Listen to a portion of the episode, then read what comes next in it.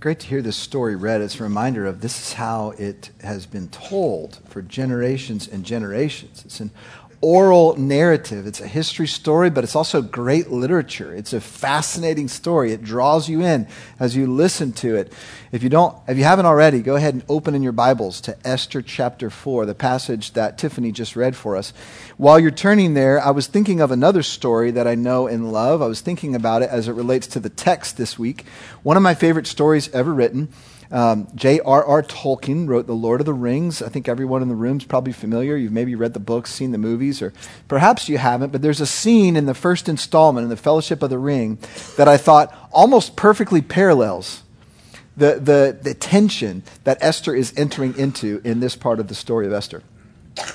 And it involves Frodo. So if you remember, Frodo was the little hobbit that's been tasked with carrying the one ring, the ring of power, the evil ring. And he's the only one that is humble enough and unassuming enough that can take this ring and, and without it corrupting him, can carry it to the fires of Mount Doom and destroy the ring in the fire so that good will win and evil will be destroyed. And all along the journey, Frodo's being sort of corrupted almost internally. You know, he's not completely immune to the power of the ring, and you start seeing that play out in him. Not only that, but he's being chased by these terrifying, like nightmarish ghost wraith creatures. And so there's just terror all around him. And at the lowest, literally and figuratively, lowest moment of the story, uh, he and his company are in the mines and they're down deep and dark where it's scary and there's things, there's noises and there's their sense they're being followed. And they have a little bit of a rest and, and Frodo confides in Gandalf the wizard, who's this wise man that has sent him on this task. And Frodo, in just sort of a moment of honesty, says these words I wish the ring had never come to me. I wish none of this had happened. And as I thought about those words, I thought about my own story and parts and pieces of my life. And, you know, we're all in this together where we could say, yeah, I, I wish this had never come to me. This thing, this loss, this broken dream, this desire that I had that didn't work out, or this something good that I had that didn't turn out, or this fear. I, I wish this had never come to me. I wish the ring had never come to me. I wish none of this had happened. Listen to Gandalf's reply so do all who live to see such times. But that is not for them to decide. All we have to decide is what to do with the time that is given us. That's the question the book of Esther asks. What will you do with the time that is given you? You might not be happy about it. Things might not be going the way you wish they were going, or maybe they are. Maybe things are going well. The still question's still the same. What will you do? What will you do with the time? You didn't choose for you to be here. Exactly, probably. And some of you, you didn't even choose anything close to where you are right now. Others of you, you might say, well, yeah, I think I kind of chose where I am, but you're here nonetheless. What will you do? What will you do with the time that is given you? In Esther chapter 4, we see the question asked her What will she do with the time that is given to her? And we know the story so well, we sometimes miss it. I want you this morning to feel the tension of this place that Esther is being asked to enter into.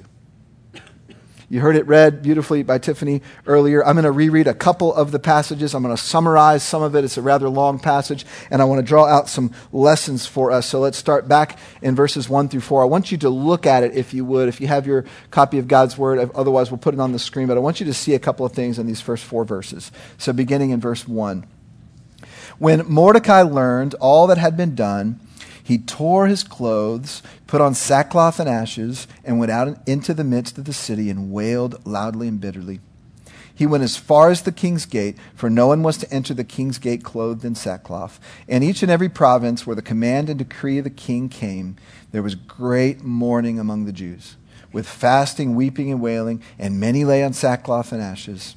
Then Esther's maidens and her eunuchs came and told her, and the queen writhed in great anguish. And she sent garments to clothe Mordecai that he might remove his sackcloth from him.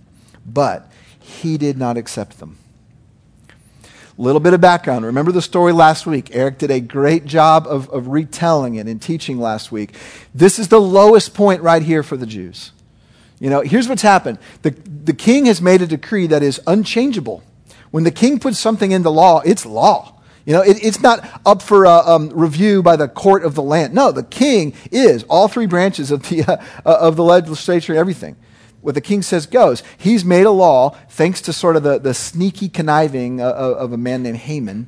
And the law says that on a date in the future, all Jews will be slaughtered and their possessions given away. So he was essentially giving carte blanche to the enemies of the Jews, which were all over the place, and still are today, by the way, to go ahead and use this law to kill him on this certain day. And it is coming, and there's no stopping it, at least from a human perspective. So this is what's happening. And so there's great mourning and, and weeping and wailing. Now let's talk about public displays of grief in ancient culture, because certainly they're hard for us to identify in our modern age.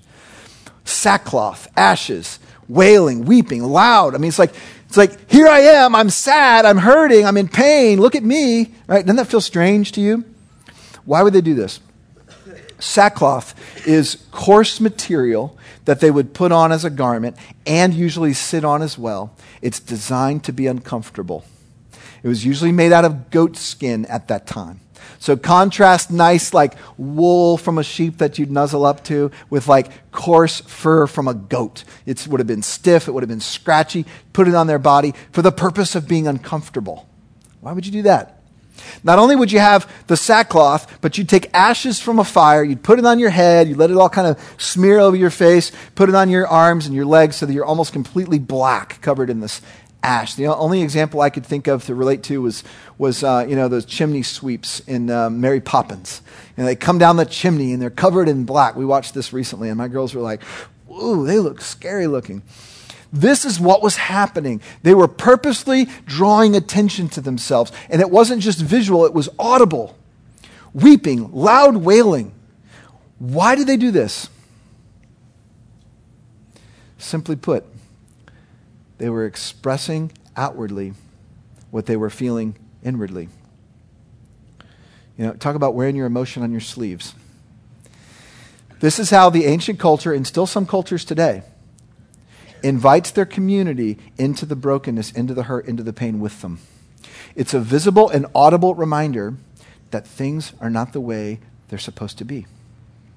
Something has happened in my life, the sackcloth and ashes was saying and that something is hard and I'm struggling and I'm grieving. I have lost someone. There's been a death, maybe, or maybe a child that has rebelled and left the family, or maybe there's a brokenness relationship, or maybe there's a sickness or an illness. There's something that is not right, and it's almost a rallying cry for the community to come in and comfort and grieve with and be with and have compassion. You see, this is what this is all about. Now, quick couple of quick lessons for us on this text. Do you know the one man who was untouchable as it relates to the grief? I don't know if you caught it, verse 2. No one was to enter the king's gate clothed in sackcloth. So here's what the king, Ahasuerus, was doing. He essentially was trying to draw an invisible circle around himself, and he would say, You may not grieve in my presence. You may not be broken in my presence. You may not have issues in my presence. Everything is happy. Everything is awesome. In my palace, in my domain, where I make the rules, Keep your heartache, keep your hurting, keep your grief, keep your sackcloth and ashes out there. You see, he wouldn't let them in. Now, even Esther, even Esther tries to give Mordecai new clothes. Did you catch that? She sends him fresh, clean clothes. Mordecai, don't be sad. Mordecai, it's okay. It's going to be okay. You don't have to grieve.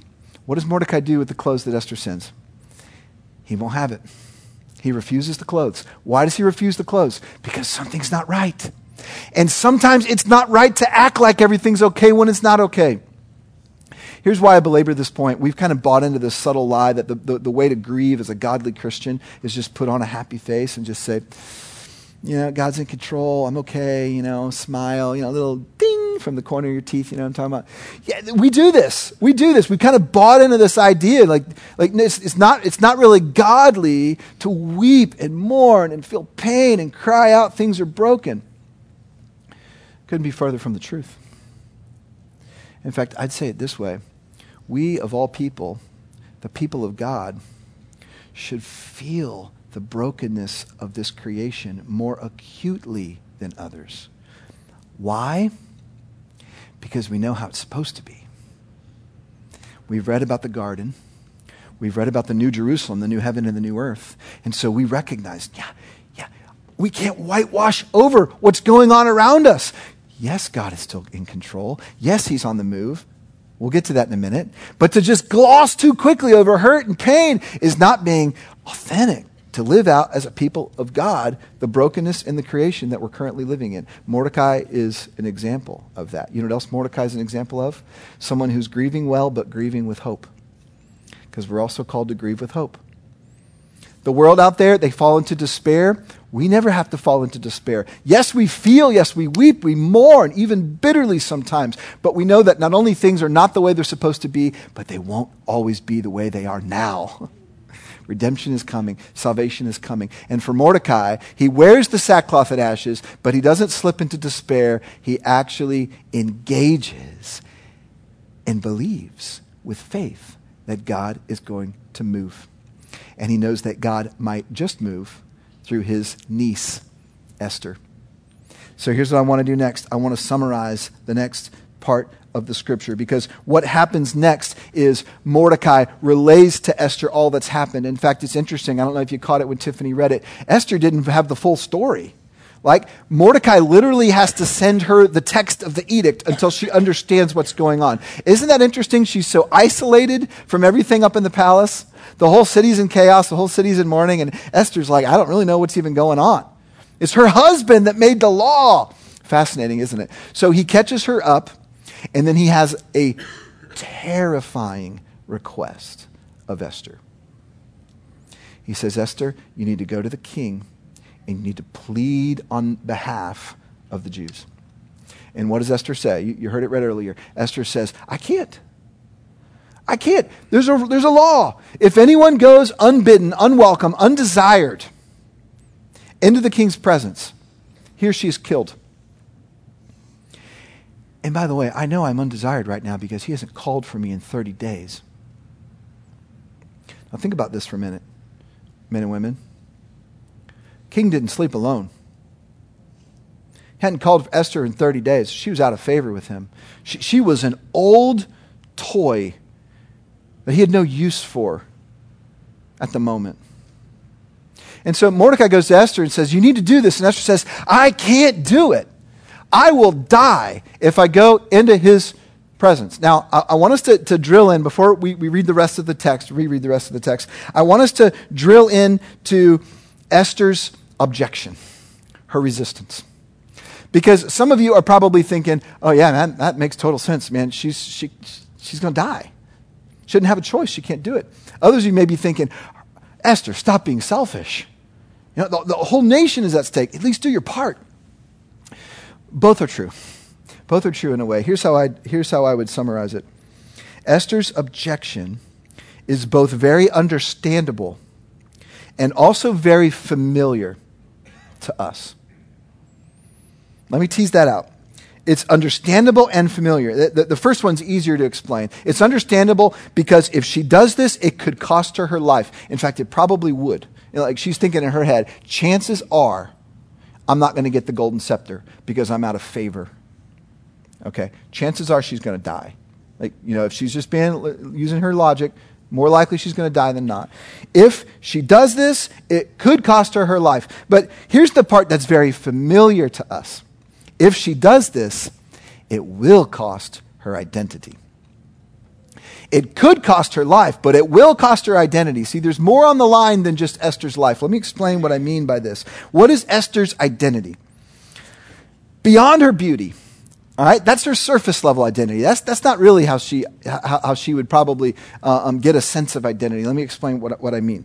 Ever since Esther was little, she's had to be a survivor. She was an orphan. We don't know what happened to her parents, but she didn't grow up with her parents. She was raised by her uncle Mordecai. God put her with a good and godly man to raise her, but he was not her father. He was not he couldn't couldn't provide the things that her father and mother could on his own. And then maybe just at the place where she was finally starting to get comfortable in that environment, she was plucked from that. She was probably an early teenager. And she was put into this harem of women that had to compete for the king's affections. And the object was the one that can satisfy the desires, the fleshly desires of the king the most is the winner. Now, what do you do if you're in that situation and you're Esther? The only thing you can do is survive. The only thing you can do, you, you got to put, you got to cut off your feeling, you got to cut off your emotion, you got to cut off everything. I'm just going to do exactly what I need to do to make it to another day, and make it to another day after that, and make it to another after that, because we all know what happens when someone doesn't please the king. And then she wins this prize and she becomes queen, and we get a glimpse of what it was like to be married to the king of Persia. She couldn't even go in his presence without losing her head, unless she's uninvited. You call that a good life? Esther's identity, beyond her beauty, is she's a survivor. She's the only one of those women that was left standing. So that, that wicked, depraved contest was, was some combination of, of the TV shows Survivor and The Bachelor. Put those together, and Esther was the winner, right? She's the sole survivor. It's who she is. She's a survivor. She does whatever she needs to do to keep from getting killed. Here, Mordecai comes in and he says, Esther, I'm going to ask you to do the exact opposite of everything that you've trained yourself to do your entire life. You're a survivor, and I'm going to ask you to put your life at risk. Lay it all on the line, you see. He puts his finger right on her identity. And, and, and Esther says, I, I can't. I can't do it. There's too much at stake. Now, here's where this gets familiar for you and me. All of us, every single one of us, have something in our life that we hold so close, we hold so dear, that we would rather give up our physical lives than open our hands to this thing. Here's another way to think about it. Here's another way to say it. Whatever it is in your life that you hold most dear, that you hold most precious, that you hold most close, at some point in time, you will be required to open your hands and release it. I don't necessarily like that. I just believe it's true. If your identity is your beauty or your health, age will overtake you. If your identity is a romantic relationship, he or she will not always be there, either relationally or physically. He won't. She won't. If your identity is in some special talent or ability or just kind of uh, you, have been able to make it on your own, there will be a day when you will not be able to perform well enough to keep making it. Your either health will fail you or you will not be relevant with your skill or talent anymore or someone who will come that is better than you at that skill or talent. If your identity is in your children, they will move away. Lord willing. some, some of you in the room, Lord willing. They will move away. They might fall away. And they could even possibly pass away. Whatever it is that you hold most dear, most close, at some point in time, you will be required to release it. And, and here's what you find when you're asked to release that thing that you hold most dear, that you hold most close, that you're most afraid of losing, you'll find that when the moment comes that you're asked to release it, your hands suddenly stop working and you can't do it. You can't release it. It's too much, it's too important. This is where Esther is. Mordecai says, You need to risk your life and put your identity as a survivor on the line to go to the king. And Esther says, I can't. I can't. I can't open my hand to that. That's her objection. It is very understandable and it is very familiar to us. But Mordecai can't take that for an answer. There's too much at stake. So he's a good father figure to her because he doesn't let her off the hook. I want you to see how he responds. Let's read verse 13 and 14. Then Mordecai told them, meaning the servants, to reply to Esther Do not imagine that you in the king's palace can escape any more than all the Jews. For if you remain silent at this time, relief and deliverance will arise for the Jews from another place, and you and your father's house will perish. And who knows whether you have not attained royalty for such a time as this? I want to tell you why I think his reply is so brilliant. It goes beyond that famous last little phrase, too. He does three things, actually. Three things Mordecai does. to help Esther. Number one, he reminds her who she is, her true identity. Look back at verse 13. Do not imagine that you in the king's palace can escape any more than all the Jews. You see what he's saying here? He's actually saying that, Esther, despite your privilege, despite your position, despite all that you've gone through, your true identity is you're Hebrew. You're Jewish. It's in your blood. God chose it for you. You didn't choose it for yourself, and you can't change it. You can no more not be Jewish than I could turn myself into a pumpkin. You know, it's gonna be there. It's who you are, and sooner, sooner or later, it's gonna come out. That's your true identity. Even stronger than your identity as queen, or your identity as survivor, or identity in your beauty. You are Jewish. But see, there's a beautiful part of being Jewish.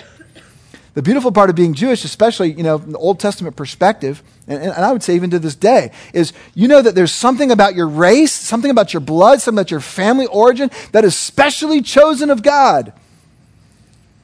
You're a child of the true God, Esther. Don't forget. Don't get confused who you really are. That's your true identity. That's the first thing he does. He reminds her who she is. Number two, after he reminds her who she is, he reminds her who's in control. I love what Mordecai says in verse 14. I mean, this is just so good. If you remain silent at this time, Esther, relief and deliverance will arise for the Jews from a, another source, another place. Here's what he's saying the king does not have the final word. Haman does not have the final word. There's someone else in control. Deliverance will come. You hear the faith in that? It's like, Esther, whether you do it or whether you don't, God's on the move here. He's in control. She needs to know that in order to be able to release this, you see. She needs to know three things. She needs to know who she really is. She needs to know who's in control. The third thing she needs to know, or third thing she needs to do, rather, is she needs to look beyond herself to see God at work. Mordecai invites her to open her eyes to things that she cannot see invisible things that far transcend her own worries and her own fears and her own tangible circumstances and her own relationship with the king and everything else that she's all fearful about, everything else she's worried about. He's saying there is something else here at work. And this is where we get this wonderful, beautiful phrase that you know we all associate with the book of Esther. And notice it's a question. And who knows whether you have not attained royalty for such a time as this? That question is pregnant with anticipation of what God's going to do. And notice that he worded it in the form of a question, not a statement. Because a good question is always more powerful than a statement. He could have simply said, Esther, you're queen for such a time as this. But what he did instead, he says, who knows? Perhaps, maybe. Now, why is that so important? How does that help Esther do from here to here? It engages her mind, it engages her imagination she's able to start to own it for herself. She's able to ask that question of her God God, what would you have me do? You see, he's transferring ownership to her to engage in this because she's stuck. She can't release it. This question grabs you and grabs me and invites us into the narrative as well the more I've studied Esther, the more I've thought about and read, read this text and prayed through this text, the more I believe that this famous state, this, this question, you know, who knows whether you've attained royalty for such a time as this, I think it's a little bit like the, you know, the open door from the wardrobe into Narnia.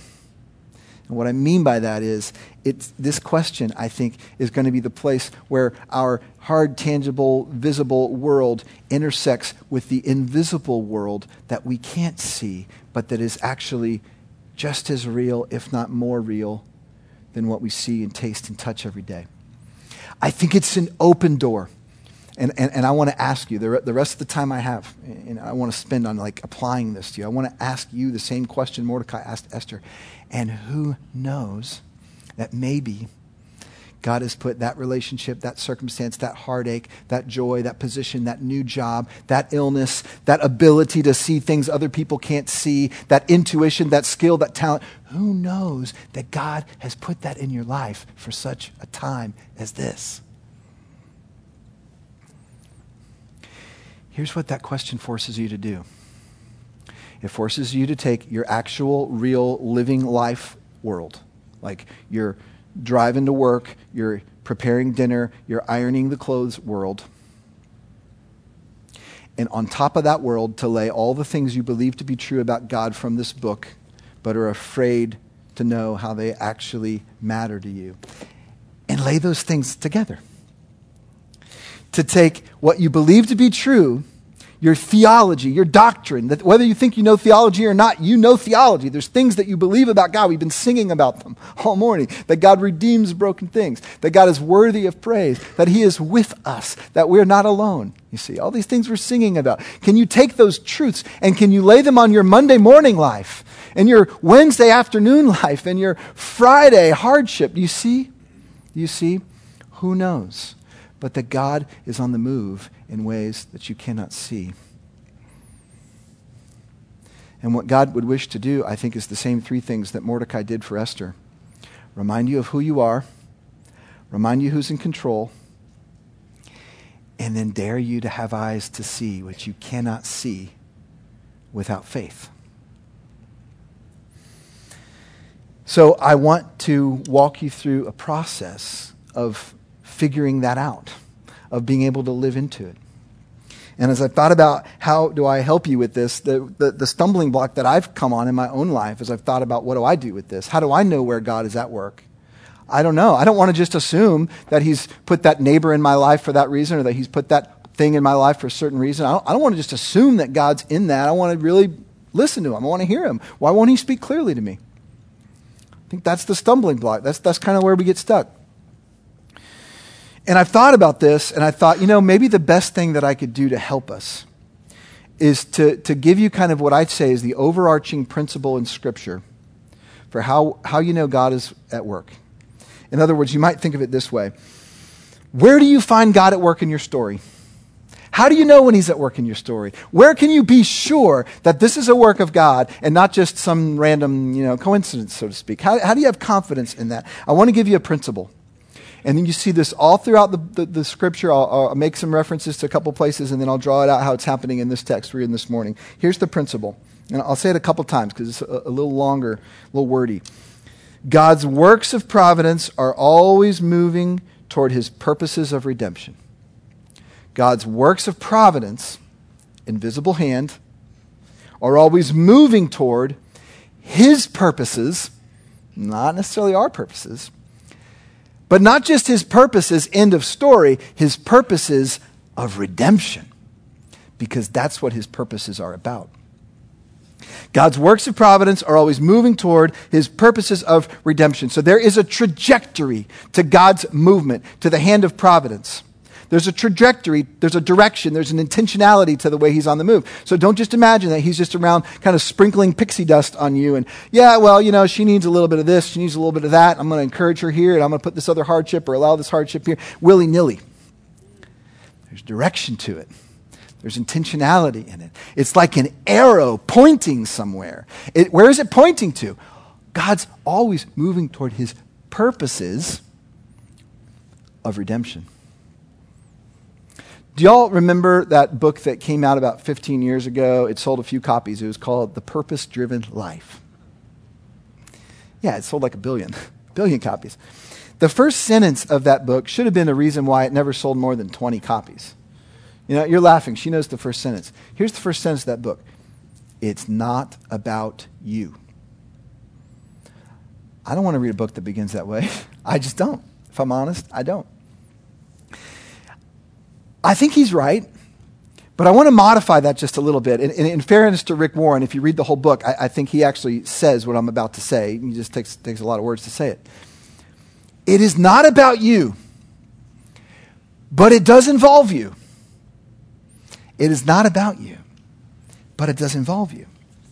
Here's what I mean by that It's not about you getting more, just getting more stuff for the sake of being more comfortable. It's not about you getting that relationship back or that job back or something miraculous happening in your life just so you'll be happier. Just so you, things will go better for you. God loves you. He doesn't want you to be unhappy. None of that. But He's just not out there saying, how can I be a Santa Claus for Him? How can I give Him what's on the wish list as long as they've been nice and not naughty? That's not how God works, you see. It's not about you, but it does involve you. How does it involve you? Think of it this way God's purposes are not about your comfort, but rather about your redemption. God's purposes are not about just the happiness of the world, as our culture would tell us, but the redemption of the world. God's purposes are not about just the incremental improvement of society, which is where our government's trying to work, which is where our technology is trying to work. Everything's going to be a little bit better, a little bit better, a little bit better. We're starting to think better. We're starting to know better. Life's becoming easier. God's purposes are not in just making your life incrementally easier. God's purpose is in redeeming the whole creation. That's where this is going. Now, the question that you should be asking, the question that I've been asking is okay, so how does my little story fit in with the big story? If, if Rob is right, and I, I just think you, you can't argue from Scripture when, when you really consider the whole thing, that God's always moving toward his purposes of redemption. This is the end of the story. Redemption is coming. Broken things will be made new. How does your story enter into that? Well, I think to answer the question, you have to consider what redemption actually means. Just literally, like not theological language, just think about dictionary language. Redemption means taking something that's been broken or misused and restoring it back to its original purpose. So, you know, some of you may be old enough to remember this. You get glass bottles and you go redeem the glass bottles. What does that mean? You take them back and, and you would get paid for them. There'd be an exchange. And then those bottles were refurbished, cleaned out, restored to be used what they were originally intended for. You see, that's redemption. Now, you overlay some theological concepts on that, and you start to see how the whole Bible is about redeeming broken things, broken relationships with God restored. Uh, look at the end in Revelation 21 22, which we talked about in the whole Revelation series. What do you see? Everything's back the way it should be. Relationships are, the, are right. There's no more health problems. There's no more crying. There's no more tears. See, it's all coming, you see. There's a trajectory to God's providence. But what you really have to see if you're going to enter into the story is you have to see what I call the micro stories of redemption all around you. Because what I just explained to you is the macro, the cosmic story of redemption. And what you see in Esther's life is both. There's a big story of redemption, God saving all the Jews, and there's a micro story of redemption with one young girl's life being redeemed. And this is how it works for you and me. Think about Esther for a minute, and then I'm going to ask you to think about you. Here's a girl that's been trained not to have a voice. He's a gir- here's a girl that only can do what'll keep her alive the next day. And somehow, she's going to be transformed from that shy, I can't do that. I don't have a voice, girl, to a powerful woman who will courageously enter into the king's presence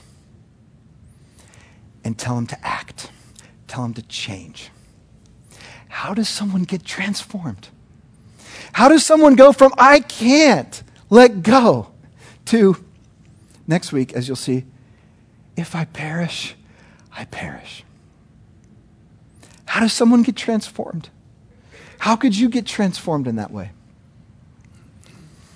I want to give you another story of redemption from the scripture. They're literally on every single page, these little micro stories of God entering into someone's life and redeeming something that's been amiss or broken or wrong or, or off kilter. Remember the story of this little man, Zacchaeus? He's not even really a major story in the Bible. Everybody knows him from the song, right? We know he's short. What else do you know about him? He's really rich. How did he get rich? Well, two ways. One is we know he cheated people, but beyond that, he must have been good at making money. And he must have been good at the political game that got him in the position that enabled him to take advantage of the community. you see. And so Jesus meets Zacchaeus, and he says, Zacchaeus, I'm coming to your place. You know, you know, the song's going in your head right now, and that's, that's great. And then what happens at the end of the story? Zacchaeus takes his gifts at making money, you see, his story, and he gives it all away and not just what he got through the, the ill means of the stealing. He gives above and beyond. See, he becomes a generous man. God takes his ability to make money and says, I planted that in you all along. You've been misusing it. I'm going to put it to work in the redemption of your community around you, you see. Think about Peter. What's Peter really good at before he ever meets Jesus? Fishing fishing. No surprise, Jesus says, I'll make you a fisherman, all right. I'm not going to ask you to leave your core identity. I'm going to redeem your identity. I'm going to make you a fisher of men, you see. How about Paul? Before he was Paul, he was Saul. He was the smartest theological person around. He could beat anybody in a debate. Christ says, I'm going to redeem those natural gifts, and I'm going to make you the greatest evangelist this world will ever see. Now, if you think that that's not true in your story, if you think that that just only happens in the pages of the Bible, then you're not actually reading this book like the people of God.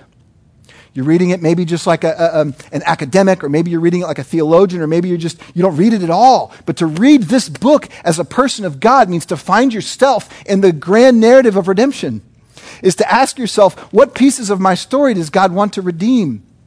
And you've got to start with your relationship with God. Every single one of those people, Old and New Testaments, the only way that any kind of redemption happens in their story is when they get reconciled to their relationship with God. That's got to happen first. And the only way that happens, we know, Scripture tells us, is through the person of Jesus Christ. His life, his death, his resurrection. We look to Christ, we trust in Christ, and then redemption starts to happen. Some of you in the room, you don't have a redemption story yet. You have a religious story, but you don't have a redemption story.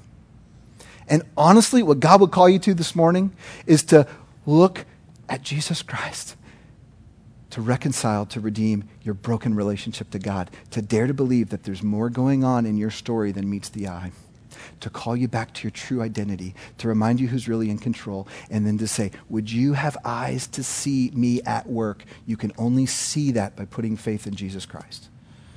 That's your next step. Others of you in the room, you've got that redemption already happened. You know, I asked for your redemption story. You, you, you tell me, man, this is my testimony. This is my story of God saving me from my sin. Hallelujah. But redemption does not stop with your initial salvation. God has you where you are for a reason, and it's related to his grand story of redemption. Do you have eyes to see the places in your story where these little micro stories of redemption are happening so that God can heal you, restore you, bring you back to his intended purpose, and then use you to bring about redemption in those around you? This is how the story goes, y'all. This is what happens to Esther.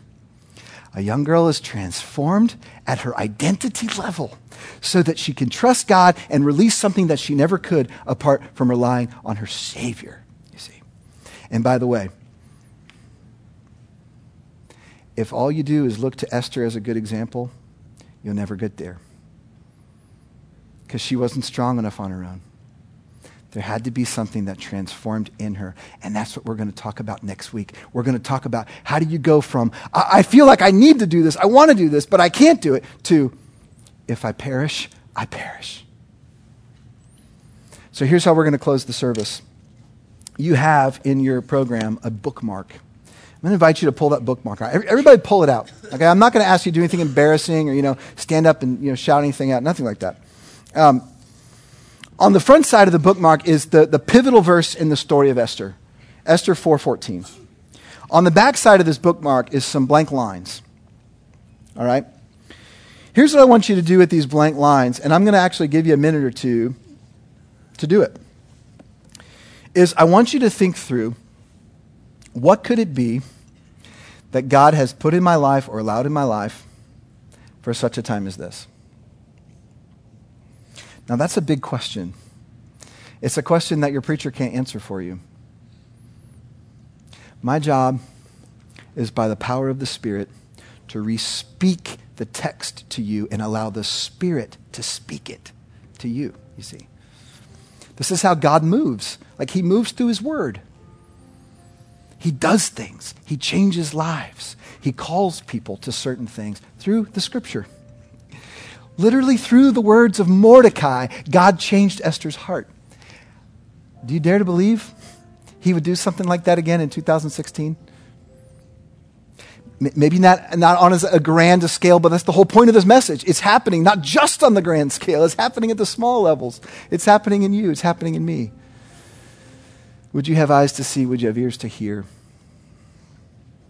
I want to give you some categories. I, I, think that might help you just to sort of process. And I'll say this too for some of you, you might not know what it is today. And that's okay. That's actually why we made this a bookmark.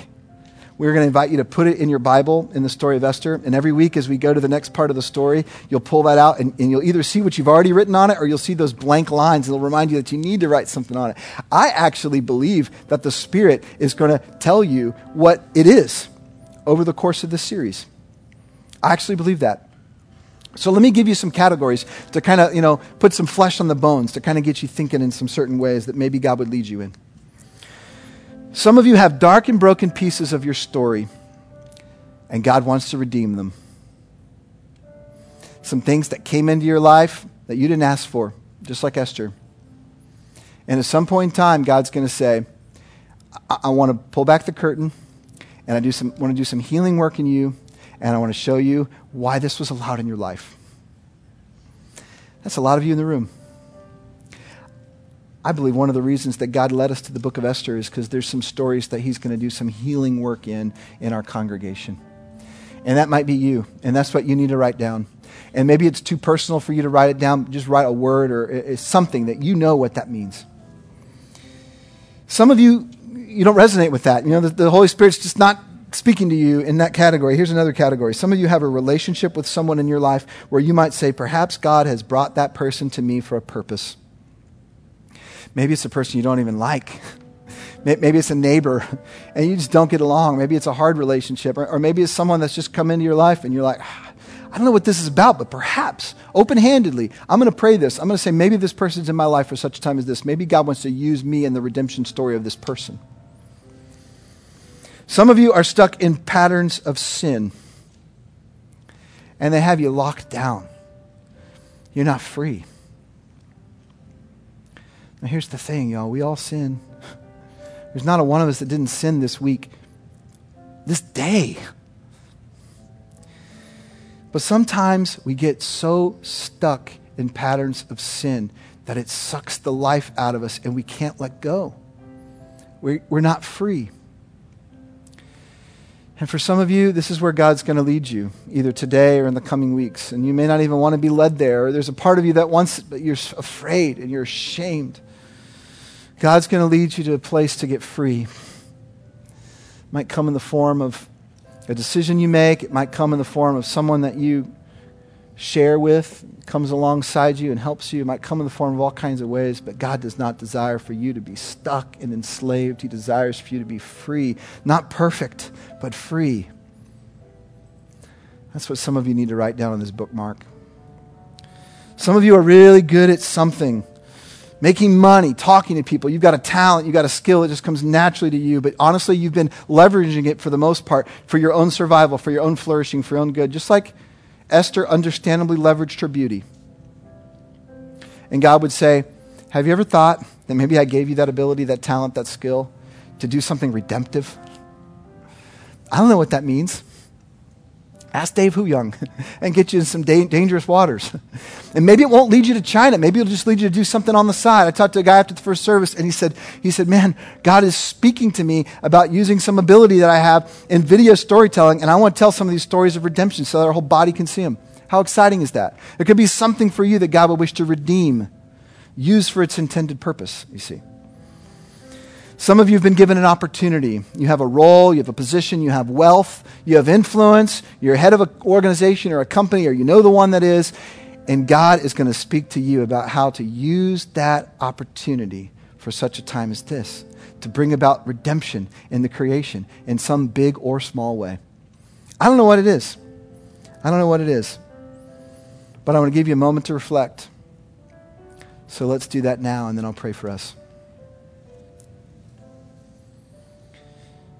Father, we pray to you and we ask you to speak to us. Whether it's now and today, and I, I, know there's some in the room that you've just clearly spoken to them, and they may or may not like what they've heard, but it's from you. Many others in the room aren't sure yet. They're not even sure if you will tell them, if you will speak to them, if you will invite them into the story. But I know you will. And so I pray that you would do that in your timing.